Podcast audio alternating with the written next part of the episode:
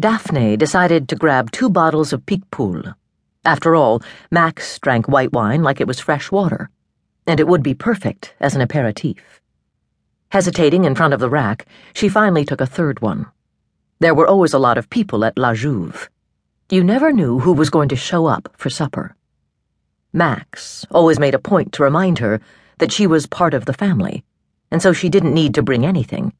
But it still seemed like a given that she would take care of the wine, offer her opinion, introduce everyone to the newest wine producers, place the orders.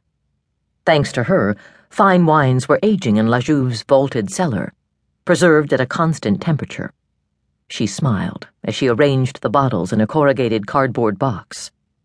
The thought of leaving Montpellier to head for the country was particularly pleasant during this heat wave that refused to end, even though it was early autumn. Almost every night, Daphne vowed not to go up to a rooftop studio apartment where she'd suffocate, and where often the solitude became unbearable. Absent mindedly, she pushed a strand of hair back behind her ear. She wore it shoulder length and free, proud of her amber highlights. As she wasn't tall, she stood very straight and carried her head high in a way that could come across as a little arrogant.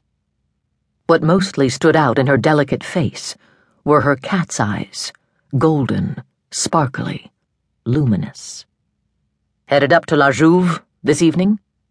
Dimitri asked, standing at the store's doorstep. He walked in, his presence instantly filling up the entire shop. Slowly making his way around the counter, he came to see what she'd put in her box. It's not going to be chilled, he said. We'll drink it some other day. No doubt, given how much they put away up there. Like you're Mr. Sobriety. Look who's talking. Dimitri gave a crooked smile, and two dimples appeared on his cheeks. We're taking your car? Mine is in the shop.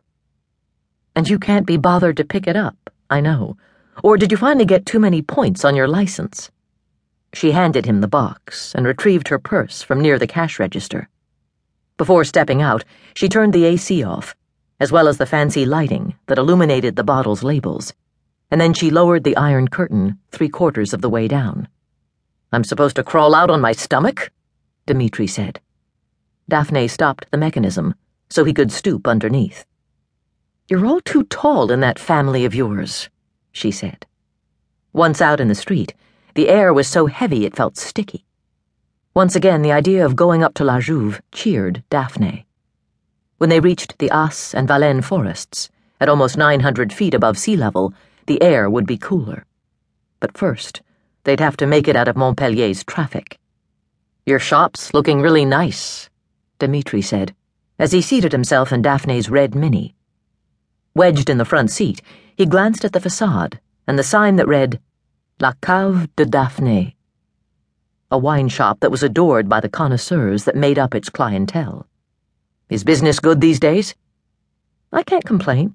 Of course, I mostly sold rosé this summer, but with autumn and hunting season almost here, things are going to get serious. By the way, I'm hosting a wine tasting next Friday.